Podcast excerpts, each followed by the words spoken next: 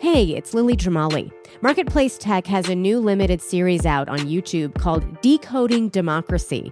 With rapid advancements in new technology like AI, disinformation efforts are more convincing and more misleading than ever. So, we'll be discussing how to spot things like deepfakes, how to protect yourself from disinformation, and how to talk to your friends and family about it. As always, this fact based journalism and vital information will be free and accessible to all. As a public service newsroom, donations from you help us take on ambitious reporting projects like this one. Every single gift makes a difference. Go to marketplace.org slash give tech.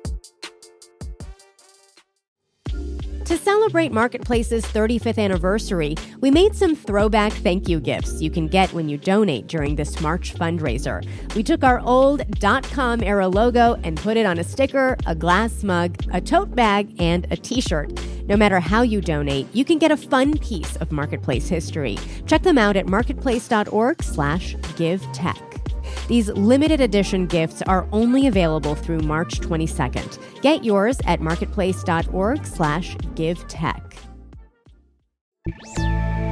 Google set to go on trial over its dominance in search.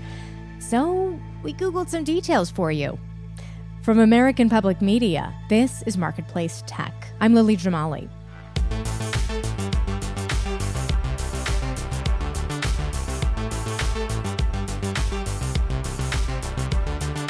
When's the last time you used Microsoft Bing or DuckDuckGo to search the internet? Yeah, that's what I thought. Well, the US government and several states say that's no accident. Next week, an antitrust case they filed against Google goes on trial. The original complaint notes Google accounted for almost 90% of all search queries in the US. Googling only got us so far on this one, so we called on Rebecca Allensworth, an antitrust lawyer and law professor at Vanderbilt. The government is arguing that the massive dominance that Google has in the search market is being protected by some contracts that they have, uh, especially with Android and with Apple, that makes it very hard for any competitors like DuckDuckGo or Bing to get in front of enough users to have economies of scale to compete. And what has Google's response been to these allegations? Well, they have kind of two responses. One is to say competition is just a click away. These are not exclusive dealing contracts, really. They're just defaults, but you can reconfigure that to choose your own search engine. And so, really, consumers have choice. The other thing they're going to say is, we are big, we are dominant because we're the best. You know, we won, we won the competition, and you shouldn't turn on the winner of the competition. Right. So, what's your read on these arguments? Do you buy them? Not really. I mean, if indeed Google was confident about their ability not just to be the best search engine, but to be the best search engine when also facing real competition from other possible search engines, then they wouldn't be having to pay billions of dollars to companies like Apple to remain the default. And there's a case called Microsoft that says that defaults really matter. And so this idea that competition is just a click away is something that we both know from experience isn't really true. Defaults are very sticky and very powerful. And there's law on the book saying that it, that you don't have to have true exclusive dealing in order to be seen as an exclusive contract. So let's take a step back. The federal government first sued Google on search in 2020, right? That's right. And what has transpired in this case in the intervening three years? So a lot has happened. I mean, some people looking from the outside might say, oh, three years, that's so slow. And it is, and that is a concern. But the reason why it's so slow is because there's so much that's gone on. So the DOJ filed this suit, and then a bunch of states joined in. States brought new claims. And then all of those claims um, went through discovery, which is the process by which the parties learn information from the two sides. And then there was this motion for summary judgment. And summary judgment is like a pretrial disposition of the case where the judge says, this isn't even close enough for me to take it to trial. And that whole process led to the claims being significantly narrowed, essentially to the one we just talked about. You know, I keep seeing this case being referred to as the most important antitrust case since the government sued Microsoft in 1998. That, of course, is the case you just mentioned a moment ago. Does that characterization sound about right to you? I think it does um, in terms of what has gone to trial. Uh, I think that there's some other cases out there that haven't gone to trial yet, especially the FTC's case against what was Facebook and now has turned into a case against Meta that I would put on that list. But as far as going to trial, yes. And the other reason why people are invoking Microsoft is the similarity of the claims. So this is the most important trial in antitrust since, I mean, that case was decided in 2001. Yeah. And what are the similarities? Uh, I mean, even the language in the Microsoft case, uh, some of it is, is remarkably similar to the language that we're seeing here. Describe to me how close these cases are as somebody who knows this space so well. Yeah, so I joke with my colleagues that the, the government's complaint in this case looks like they took the Microsoft case and just sort of control F'd for Microsoft and put in Google.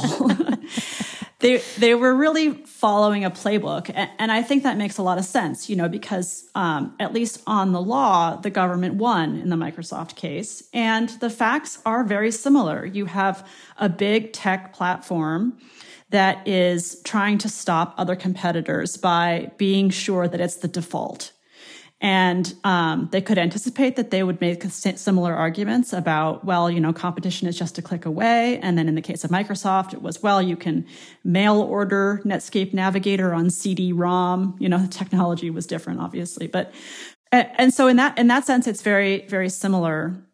There was a, a, a recognition even back in the late '90s that defaults are very sticky. What shows up on consumers' devices is what they will use. And that at the core is the theory of the case.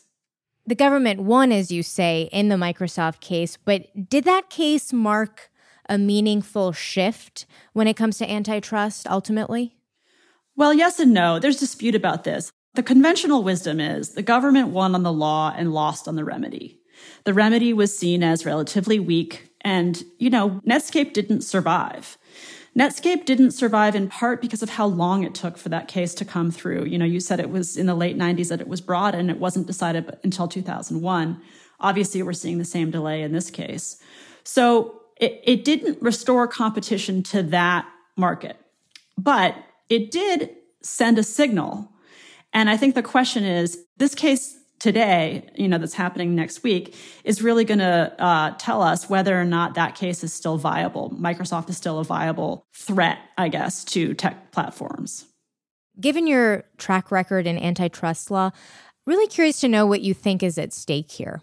So I think the biggest thing at stake is that question of whether or not Microsoft, as a case, as law, as antitrust law, is going to live up to its promise of uh, holding tech platforms to the competition laws. I think a lot of scholars like me have been saying for years that Microsoft presents a kind of blueprint for how we might uh, restore competition to big tech.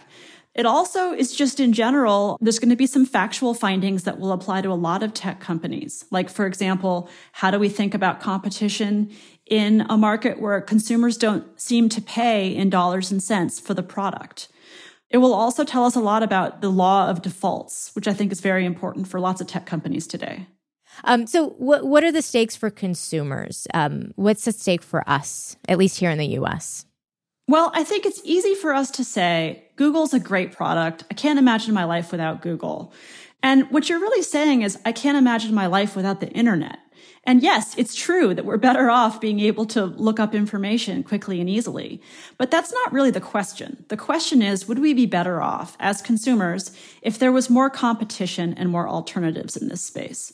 One thing I don't like about Google is I always go on there looking for information, but what I get are products for sale. And that's because that's the most lucrative way to present it to me. But it's a cost to me. I have to wade through all these, this information about stuff that I don't want to buy.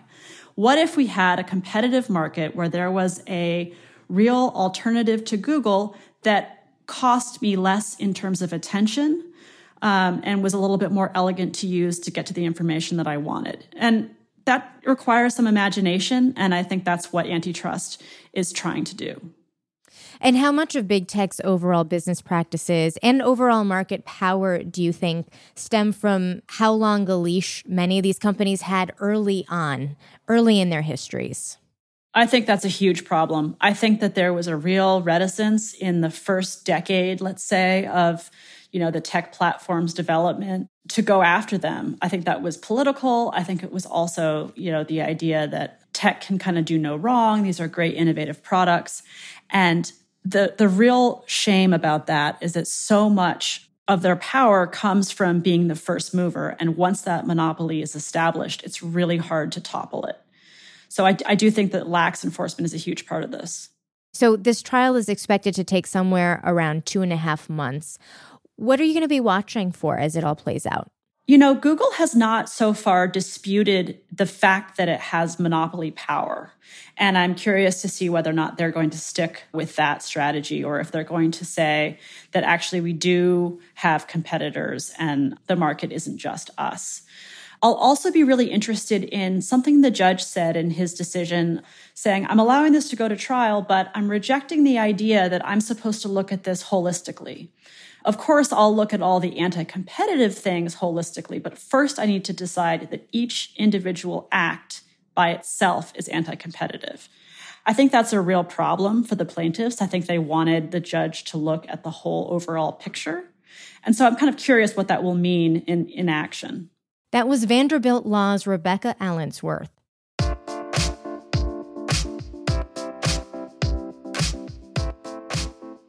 We reached out to Google, which sent us a statement calling this a quote, backwards looking case at a time of unprecedented innovation, including breakthroughs in AI, new apps, and new services, all of which are creating more competition and more options for people than ever before.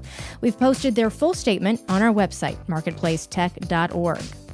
The government antitrust case against Microsoft, filed in 1998, came up a couple of times in my conversation with Professor Allensworth. If you're jonesing for more, to use a term I haven't heard much since 1998, there's a great piece from The Ringer published on the 20th anniversary of the case. It's a roundtable discussion with lawyers and Microsoft competitors, as well as journalists who covered the story in real time. We've also posted that to our website. To bring things full circle, I'll share this quote from a Netscape attorney who told The Ringer, quote, because of antitrust enforcement, that's why we have Google. There is no other reason. This episode was produced by Jesus Alvarado. Rosie Hughes and Daniel Shin also produce our show. Gary O'Keefe is our engineer. Daisy Palacios is our senior producer. Kelly Silvera is our executive producer. I'm Lily Jamali, and that's Marketplace Tech.